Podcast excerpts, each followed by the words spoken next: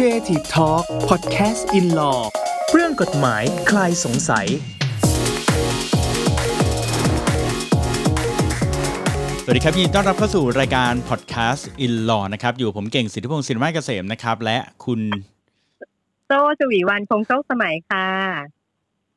ผมยุทธนาศรีสวัสดิ์ครับนิกกี้ครับ ครับ วันนี้เราจะเสียงกันแปลกๆกันหน่อยนะ ทั้งสองท่านนะ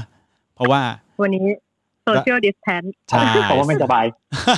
social distancing ใช่ไหมเราก็จะอยู่บ้านแล้วก็อัดพอดแคสต์กันนะครับ ก็เลยใช้วิธีโฟนอินกัน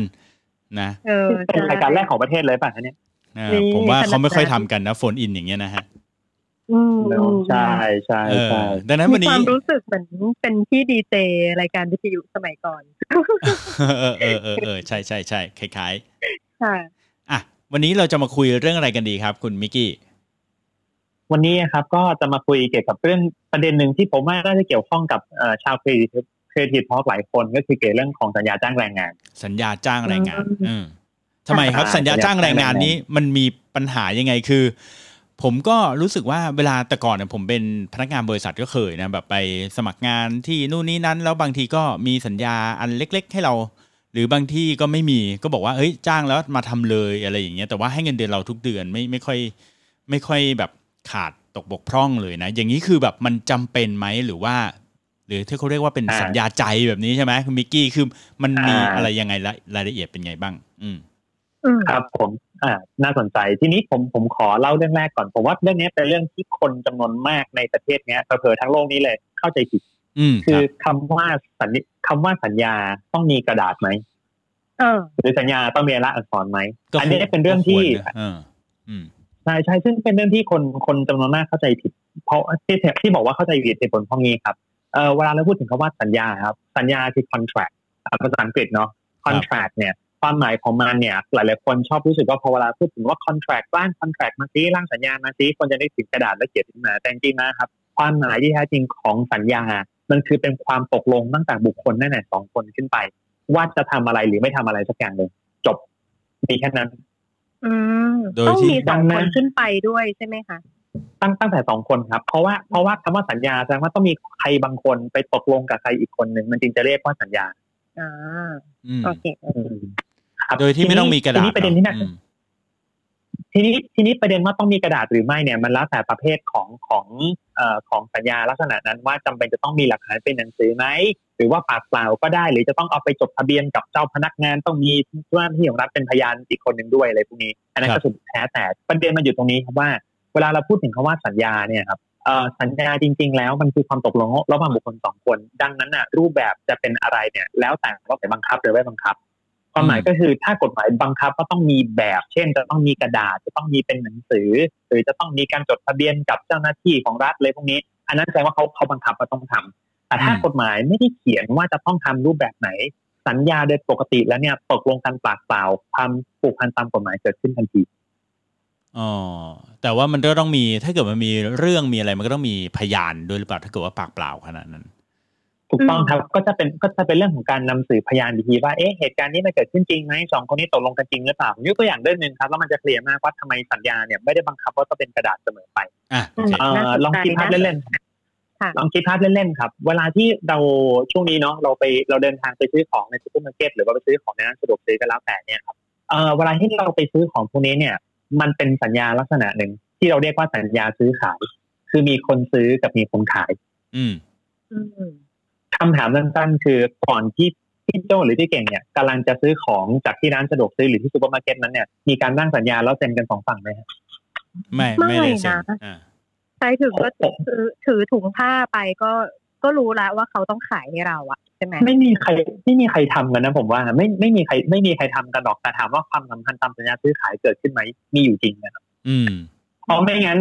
เพราะไม่งั้นเราไม่มีสิทธิ์เอาของออกมาได้ และในขณะเดียวกันร้านเองก็ไม่มีสิทธิ์รับเงินเราไปด้วย เพราะว่าอ่าความสัมพันธ์ตามกฎหมายมันไม่เกิด ครับ อืมอืมเอ่อดังนั้นสัญญาจึงเกิดแล้วแม้จะไม่มีกระดาษกระตามอีกอันหนึ่งผมผมยกตัวอย่างอีกสักสองเรื่องแล้วกันเนาะอันนี้จะใกล้ตัวขึ้นมาหน่อย เอ่อพี่เจ้าพี่เก่งน่าจะเคยขึ้นแท็กซี่เนาะเอ่อโบกรถอาจจะพัฒนาการจะไปไหนก็ว่ากันไปอ่าครับเอออืมอ่าอ่าอ่าประเด็นก็คือเวลาเราโบกแท็กซี่แล้วก็บอกแท็กซี่ว่าเราจะไปที่นั่นที่นี่ใช่ไหมฮะพอครับไปถึงที่หมายเรียบร้อยปุ๊บมิเตอร์อยู่เท่าไหร่อะจพี่เก่งก็จ่ายไปกี่บาทตามมิเตอร์เนอะให้ทิปไปนิดหน่อยก็ว่าไปประเด็นก็คือตอนที่ตั้งตั้งแต่ตั้งแต่เจอหน้าแท็กซี่โบกรถเรียบร้อยจนกระทั่งลงรถไปเนี่ยได้เซ็นสัญญาอะไรกับแท็กซี่เนี่ย ไม่ได้เซ็น ก็ไม่อีกเหมือนกันอืมก็ไม่ก็ไม่เหมือนกัน แต่ประเด็นก็คือความผูกพันตามสัญญาจ้างทำของ ก็คือหมายถึงว่าสัญญาจ้างให้เขาเนี่ยส่งเราจากที่หนึ่งไปที่หนึงเนี่ยมันเกิดขึ้นเรียบร้อยแล้ว มันเลยเป็นอืมเหตุผลว่าทำไมเขาถึงพาเราไปส่ง และทำไมเขาถึงมีสิทธิ์จะรับเงินเราไว้ ครับอืมอะแต่ทีนี้อะครับผมถามหน่อยยกตัวอย่างผมถามหน่อยว่าอะสมมติแท็กซี่อย่างเงี้ยแล้วไปถึงไอ้ยแต่อย่างอ่าแต่อย่างแท็กซี่มันก็ยังมีมิเตอร์นะแล้วมันก็มันก็ยังมีหลักฐานอยู่ คือคือผมกำลังคิดว่าครับเกิดสมมุติว่า มันไม่มีหลักฐานแบบนี้มันไม่มีการเซ็นสัญญาใช่ไหมแล้วเวลาที่เขาไปส่งแล้วเกิดผมจ่ายเงินเขาไม่ครบหรือ หรืออะไรแบบเนี้ยมันมันก็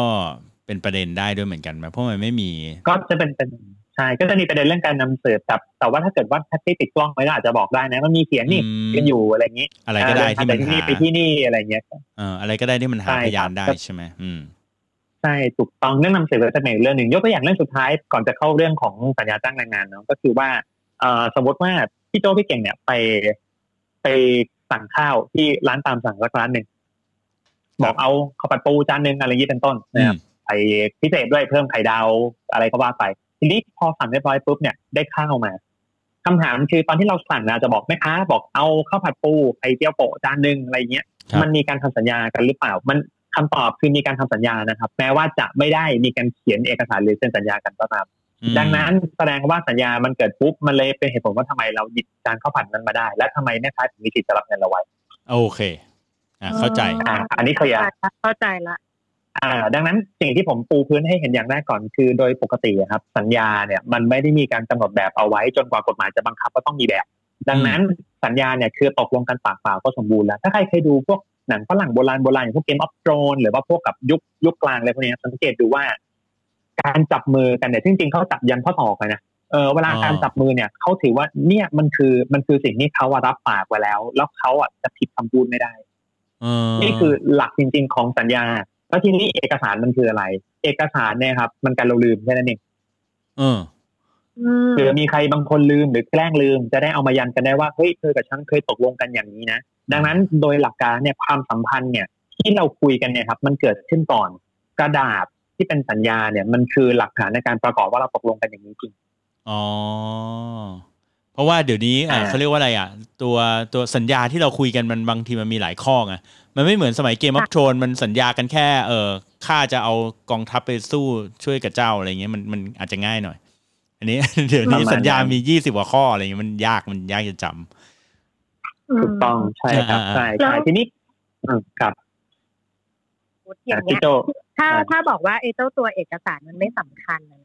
แล้วระหว่างข้อความในเอกสารกับคำยืนยันของคนที่คุยกันน่ะ อันไหนครับอันไหนมันสำคัญกว่า สมมตินะ สมมติที่พี่เก่งจ้างพี่โตใช่ไหม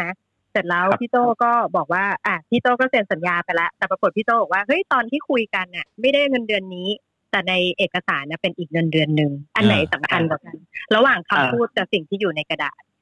กระดาษกระดาษเป็นหลักฐานที่น่าเชื่อถือกว่าครับว้า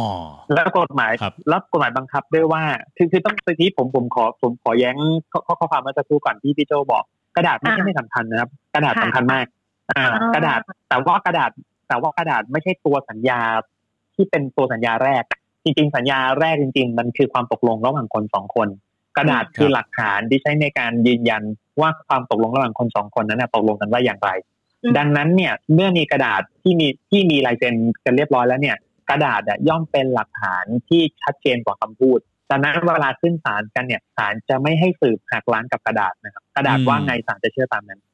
อืม เพราะว่าตอนคุณเซ็นคุณก็ต้องดูอยู่แล้วว่า มันตรงกับที่คุยกันไว้หรือเปล่า ใช่เว้นแต่ว่ามันจะมีเหตุพิเศษบางอย่าง เช่นทำสัญญาเพราะถูกปืนจ่ออยู่ให้เซ็นอะไรอย่างเงี้ยอันนั้นอันนั้นจะเป็นอีกเรื่องนะเรื่องความสามารถในการทำสัญญา อันนั้นอันนั้นโอเคจะเป็นอีกเรื่องหนึ่งผมว่าไปทำไปทำอีก EP ได้เลย เออ น่าสนใจน่าสนใจ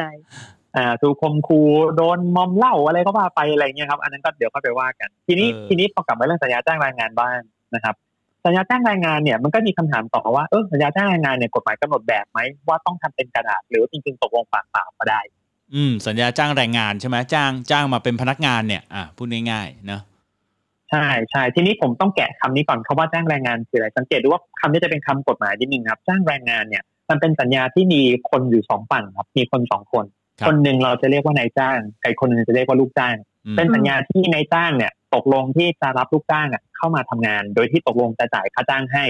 และลูกจ้างก็ตกลงว่าจะรับทำงานให้กับนายจ้าง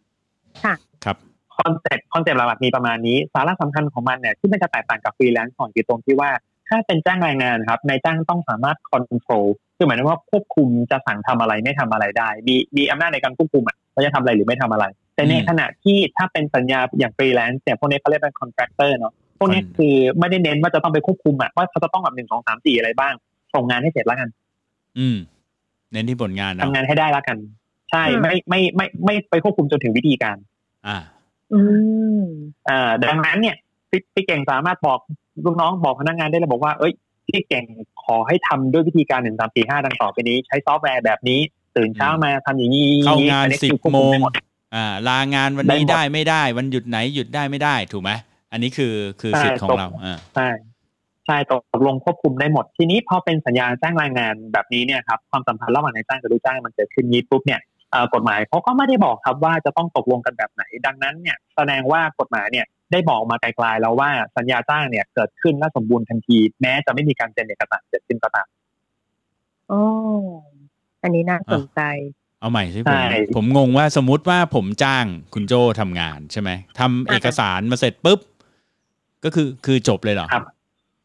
ไม่ต้องทำเอกสารก็ได้ครับ แค่แค่แค่พี่เก่งบอกว่า อืมคุณโจมันทำงานด้วยกันไหมอ่าเออคุณโจบอก โอโอโอเค อ่าเริ่มเมื่อไหร่อ่าเริ่มต้นเดือนหน้าละกันเงินเดือนเท่าไหร่อ่าเงินเดือนเท่านี้ละกันอ่ามีสวัสดิการอะไรบ้างไหมมีนี่มีแค่นี้ โอเคตามนั้น แล้วก็ขอบขอบผ้าขอบผ่อนตามมาทำงานด้วยกันเลย อันนี้ก็โอเคแล้วอ๋องี้ก็ได้ละอ่าโอเคแล้วถ้าแล้วถ้าเกิดพี่เก่งเกิดแบบ อะโต้มาทำงานพี่โต้ขอผ้าขอผ่อนอย่างคุณมิกว่าเลยนะปรากฏไปอ่าทำงานจนครบเดือนสิ้นเดือนแล้วอยู่ดีพี่เก่งก็ไม่จ่ายตังค์ครับ เอออ่าแล้วเพราะว่ามันก็ไม่มีเอกสารด้วยนะคุณมิกอย่างนี้อ่าทำเข้าใจอืมอย่างนี้ทำไงใช่ไหมครับ อ่าโอเค เราเราต้องมาเคลียร์เรื่องหนึงก่อนว่าตะเกียสัญญาจ้างแรงงานมันเกิดขึ้นหรือยังคำตอบคือมันเกิดขึ้นแล้ว เพราะมีการตกลงกันเป็นนายจ้างลูกจ้างเรียบร้อยละความสัมพันธ์ก็เกิดขึ้นพอความสัมพันธ์เกิดขึ้นปุ๊บเนี่ยไอ้ตัวเนี้ยจริงๆ อยากให้นึกภาพภาพหนึ่งนะสมมติเป็นร้านก๋วยเตี๋ยวครับขึ้นป้ายครับบอกว่าเราสมัครพนักงานล้างจานหนึ่งคน แล้วก็อ่ามีมีแล้วก็มีอ่ามีน้องคนหนึ่งบอกว่าอยากสมัครเป็นพนักงานล้างจานเท่าแก่บอกว่าอะงั้นลืมมาล้างจานวันนี้เลย อืมคำถามคือสองคนนี้เขาเซ็นสัญญากันไหมผมว่าไม่ไม่แต่ความสัมพันธ์ระหว่างสองคนนี้เป็นนายจ้างลูกจ้างชัดเจนแน่นอน อืมเป็น อ่า เมื่อครับ ทีนี้เมื่อเป็นนายจ้างลูกจ้างกันเรียบร้อยแล้วปุ๊บเนี่ยเวลามันมีปัญหากันเมื่อสักครู่อย่างเช่นพี่โจบอกว่าเอ้ยเนี่ยคุณเก่งไม่ยอมจ่ายเงินให้อะไรอย่างเงี้ยเออในฐานะที่แบบเป็นลูกเป็นเป็นลูกจ้างกันนะทำงานให้เขาเรียบร้อยแล้วสิ้นเดือนแล้วครบเรียบร้อยปุ๊บไม่ยอมจ่ายเงินให้เนี่ยเออ ข่าวดีคือประเทศไทยเนี่ยครับ เรามีเราเรามีหน่วยงานราชการหน่วยหนึ่งเรียกว่ากระทรวงแรงงาน ครับอืมอ่าซึ่งซึ่งกระทรวงแรงงานเนี่ยครับ ก็จะเป็นหน่วยงานหนึ่งที่ที่มีมีหน้าที่หลักก็คือในการดูแลสาธารณสุขดิบของนายจ้างลูกจ้างเนี่ยแหละทีนี้เนี่ยสำหรับฝั่งของลูกจ้างเองครับเขาจะมีหน่วยงานหนึ่งสังกัดกระทรวงแรงงานชื่อว่ากรมสวัสดิการและคุ้มครองแรงงานอืมอ่ากรมสวัสดิการและคุ้มครองแรงงานมีทุกพื้นที่ทั่วประเทศนะครับแถวบ้านแถววัดแถวพัฒนาการก็มีอะอ่าอืม หน่วยงานเนี้ยจะเป็นหน่วยงานที่จะทำหน้าที่ในการคุ้มครองแรงงานเป็นหลัก คุ้มครองเอ่อลูกจ้างนี่แหละพใช่ไหมนักงาน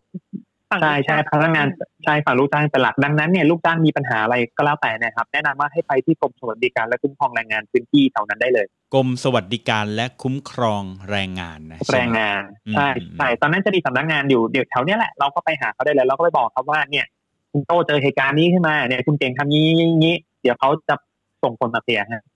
อ๋ออืม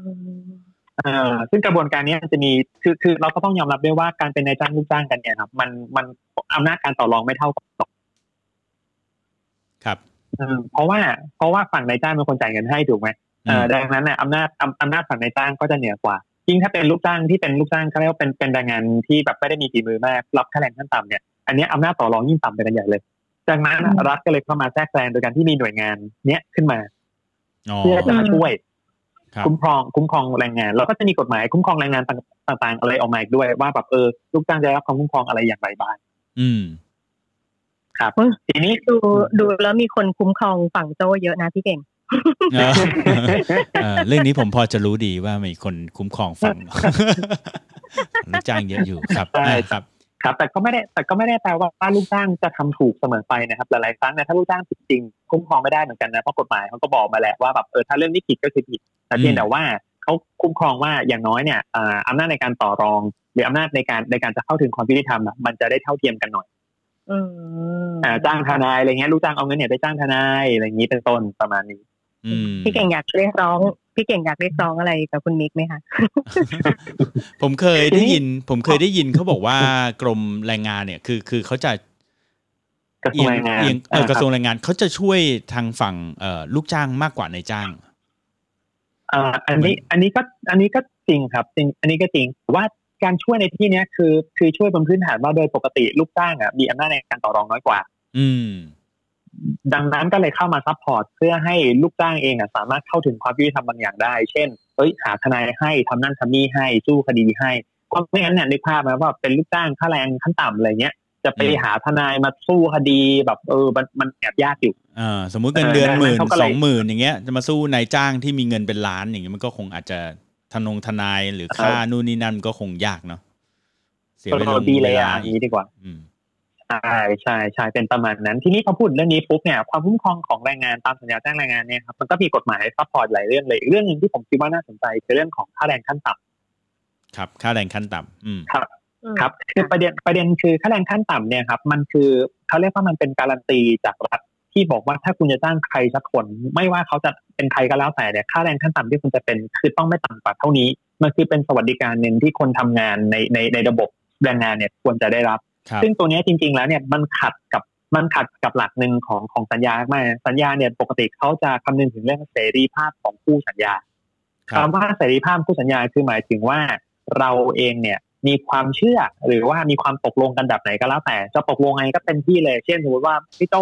ผมผมว่านะพี่โตอะลองไปคุยพี่เก่งดูไหมว่า อยากได้งานมากๆอะลองบอกเขาดูว่าทำงานแค่หนึ่งปีแล้วค่าแรงบาทเดียวพอ ผมว่าพี่อืมพี่เก่งนะจะรับเขาทำงานนะ อะไรเงี้ยอ่าอืมอืมซึ่งจริง ๆ แล้วเนี่ย สัญญาสัญญาปกติทั่วไปเนะครับจะตกลงยังไงก็ได้แล้วแต่คู่สัญญาจะตกลงกันแบบไหนอืมแต่ไอการตกลงแบบนี้ปุ๊บผมว่ามันจะเกิดเรื่องประหลาดประหลาดๆแล้วแล้วเผื่อๆมันจะเกิดแรงงานทาสตามมาด้วยเพราะว่าอ้าวก็เธอไม่มีทางไปนี่ช่วงนี้เศรษฐกิจไม่ดีนะ มีแต่คนตกงาน เอาไหมลดค่าแรงเหลือวันละสิบาทพออะไรเงี้ยไม่งั้นก็ออกไป อ่า ก็จะมีปัญหานี้ตามมา ดังนั้นเนี่ยกฎหมายเขาก็เลยบอกว่าถ้างั้นน่ะ จะต้องมีการกำหนดค่าแรงขั้นต่ำขึ้นมาสักหน่อยละกัน ซึ่งเอ่อค่าแรงขั้นต่ำก็มีการปรับขึ้นมาเรื่อยๆครับจนกระทั่งปี 2563 เนี่ยก็ปรับเดทล่าสุดขึ้นมาเรียบร้อยละผมก็เลยจะก็ก็เลยจะมาถามนะครับว่าทราบไหมครับว่าทุกวันเนี้ยค่าแรงขั้นต่ำของประเทศไทยต่ำสุดกี่บาทสามร้อยสามสิบหกบาท นี่เซิร์ชมาใช่ไหมขั้นขั้นถูกเปล่าขั้นต่ำขั้นต่ำสุดของขั้นขั้นขั้นต่ำสุดเอ่อของพี่โจพี่โจเดาๆไว้หรือพี่โจพี่โตอะคุณว่ามันสามร้อยกว่าบาท แต่ไม่ตกใจกับสามร้อยสามสิบหกเนี่ยอ่ามีเศษหกบาทมาให้เรียบร้อยพอดีเมื่อกี้นี้เออฟังค่ะมิกกี้พูดอยู่ผมก็เลยลองเสิร์ชดูว่ามันเท่าไหร่ ไม่นึกว่ามิกกี้จะเอามาเป็นคำถามเลยตอบได้เออเออแล้วมันถูกหรือเปล่าเออเออนี่นักนักเรียนหน้าห้องเลยนะอ่าคำตอบคำตอบนะครับ ค่าแรงขั้นต่ำที่ต่ำที่สุดในประเทศไทยนะวันนี้นะครับ คือ313บาทสามร้อยสิบสามอ่าอ่า313บาท คือต้องเล่าก่อนว่าบางคนยังเข้าใจผิดอยู่เลยนะค่าแรงวันละ300อันนั้นเก่ามากนะฮะอันนั้นอันนั้นผ่านมาหลายปีละ เดี๋ยวนี้เพิ่มมาเป็นอีกสิบสามบาทอือีกมอีก13บาทเป็น313บาทเขาจะมีคณะกรรมการค่าจ้างครับในการในในการกำหนดว่าเอ้ยค่าจ้างต่ำสุดควรจะเป็นเท่าไหร่ ทีนี้เนี่ยเอ่อค่าจ้างพวกเนี้ยครับมันจะแยกโซนตามจังหวัดไปว่าแต่ละจังหวัดควรจะเป็นเท่าไหร่เท่าไหร่เท่าไหร่ยังไงบ้างสามร้อยสิบสามบาทต่ำที่สุดเนี่ยครับ มันจะอยู่ที่สามจังหวัดภาคใต้ปัตตานีครับยะลานราธิวาสสามจังหวัดนี้คือคือค่าแรงขั้นต่ำต่ำที่สุดในประเทศเลย อืมอืมสามร้อยสิบสามบาท ส่วนค่าแรงขั้นต่ำที่พี่เก่งบอกสามร้อยสามสิบหกบาทเนี่ยครับเป็นค่าแรงขั้นต่ำสูงสุดที่ตอนนี้กำหนดไว้อยู่ นี่คืออเพดานสูงสุดของค่าแรงขั้นต่ำซึ่งมีอยู่แค่ไม่กี่จังหวัดเองให้ทายว่าจังหวัดไหนกรุงเทพผมว่ามีมีสองจังหวัดนะกรุงเทพครับมีสองกี่จังหวัดสองนะจังหวัดอีกจังหวัดสองหนึ่งอะผมว่าน่าจะแบบพวกจังหวัดเอ่อใช้เงินเยอะๆอะพวกเอ่อภูเก็ตเอ่อชลบุรีอะไรอย่างเงี้ยป่ะครับอืมอ่าอ่าอ่าพี่พี่พี่โจว่าไงอยากเดาไหมชนบุรีเหรอเชียงใหม่อะ อ่าโอเคอ่าโอ้ยจริงๆพี่เก่งถือว่าเก่งมากนะครับสองจังหวัดที่ว่านะครับ คือชลบุรีและภูเก็ตครับอ๋อเอาไม่ใช่กรุงเทพเหรอกรุงเทพไม่เกี่ยวเลย กรุงเทพไม่ใช่จังหวัดที่ค่าแรงขั้นต่ำสูงที่สุดของประเทศอ๋อนะโอเคเออเออเอออืครับมครับ กรุงเทพกรุงเทพและปริมณฑลครับอยู่ที่สามร้อยสามสิบเอ็ดบาทอ๋อถูกกว่ากันเอ่อห้าบาทใช่สามสามหนึ่งสูงสุดคือสามสามหกต่ำสุดคือสามหนึ่งสามนี่คือ นี่คือสิ่งที่เกิดขึ้นในประเทศไทยณณขณะนี้ อืมอืม ครับครับอะทีนี้ครับทีนี้จะมาต่อเรื่องเรื่องสุดท้ายนะครับ ก็เดี๋ยวคือเดี๋ยวเรื่ผมถามอีกนิดนึงที่ผมถามอีกนิดนึงอะคำว่าได้ค่าได้แรงได้ขั้นต่ำเนี่ยเขาคิดต่อวันใช่ไหมฮะคุณมิกกี้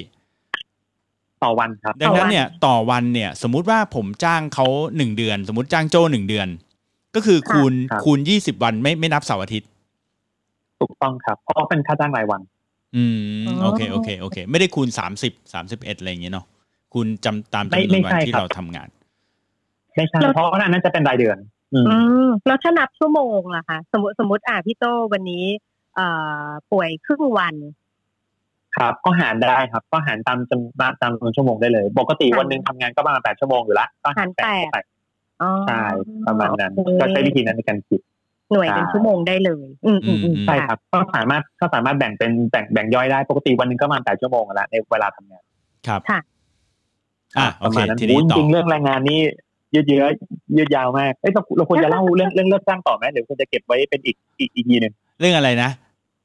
เลิกจ้าเรื่องงเลิกอ๋อเลิกจ้างเหรอผมว่าเลิกเราเป็นอีก EP หนึ่งดีกว่าวันนี้ยี่สิบนาทีแล้วนี่รอนี่รอฟังอ่าเลยว่าจะเลิกจะเลิกจ้างโตหรือยังอันก็เดี๋ยวเก็บเป็นอีพีหน้าเดี๋ยวได้ได้ได้ได้เนื่องในเพราะ EP เนื่องในหน้าโอกาสน่าจะที่มันไม่ลำแพ้ปางกันมากได้ค่ะได้ค่ะสรุป EP นี้ก็คือคุณมิกกี้บอกว่าจริง ๆ แล้วเนี่ยการ จ้างทำงานเนี่ยนะฮะถึงแม้ว่าจะจ้างเป็นรายเดือนแบบเป็นพนักงานเนี่ยก็จริง ๆ ไม่จำเป็นที่จะต้องมีเอกสารก็ได้ ถูกไหมฮะต้องครับอ่าแต่ว่าการที่มีเอกสารเนี่ยมันก็จะเป็นอะไรที่การลืมแล้วก็จะเป็นอะไรที่ยืนยันได้ได้ดีกว่าถูกไหมใช่ถูกต้องสาระสำคัญของ EP นี้คืออยากให้จำเรื่องแรกก่อนเลยครับ คือคำว่าสัญญาไม่ใช่กระดาษเสมอไป สัญญาคือความตกลงระหว่างคนสองฝั่ง ดังนั้นจะมีกระดาษหรือไม่มีกระดาษเนี่ย ไม่ได้แปลว่าเรื่องนั้นมันมีสัญญาหรือไม่มีสัญญามอันนี้ให้เคลียร์ก่อนว่าสัญญามันคือความตกลง ซึ่งซึ่งปากเปล่าก็ใช้ได้ละ ทีนี้เนี่ยสัญสัญญาลักษณะนั้นเนี่ยเอ่อมันจะต้องทำตามสัญญากันไหมคำตอบคือต้องทำตาม แต่เพียงแต่ว่าเอ่อเงื่อนไขหรือวิธีการในการจะไปนำสืบพยานกันว่าเอ้ยใครจะตกลงอะไรงั้นจริงไหมเนี่ยการมีกระดาษก็ช่วยได้ ไม่ใช่ว่ามันจะช่วยไม่ได้เลย ดังนั้นเนี่ยอืมเอ่อการ ดังนั้นเนี่ยผมก็เลยจะสรุปฟันธงตรงนี้ว่าสัญญาจ้างแรงงานเนยครับ ไม่จำเป็นต้องมีกระดาษเป็นสัญญาจ้างก็ได้ แต่การมีจะทำให้ข้อโต้แย้งเนี่ยมันหายไป เพราะมันมีหลักฐานเป็นหนังสือที่ชัดเจน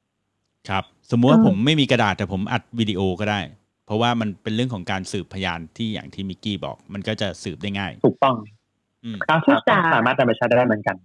เริ่มพูดจามีคำศัพท์ เอ่อสืบพยานอีกอีกไม่นานเริ่มนะพูดจาน่าเชื่อถืออัดไปอีกสักหลาย ๆ EP เดี๋ยวเริ่มจะเอ่อพูดพูดคำศัพท์เทคนิคละเออได้ได้โอเคได้งั้นก็ค่ะครับผมประมาณนี้สำหรับ EP นี้นะฮะครับ ก็ขอบคุณคุคณรับผมโจ้แล้วก็คุณมิกกี้ด้วยนะครับ วันนี้เราได้ค่ะแบบว่า social distancing กันเนาะเออเดี๋ยว EP หน้าครับผมเราก็จะ social distancing กันอยู่ดีนะครับเพราะว่าเราหยุดกันยาวๆ เป็นเดือนหนึ่งเลยนะฮะ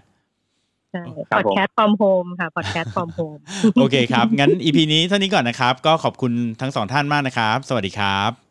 สวัสดีค่ะ สวัสดีครับ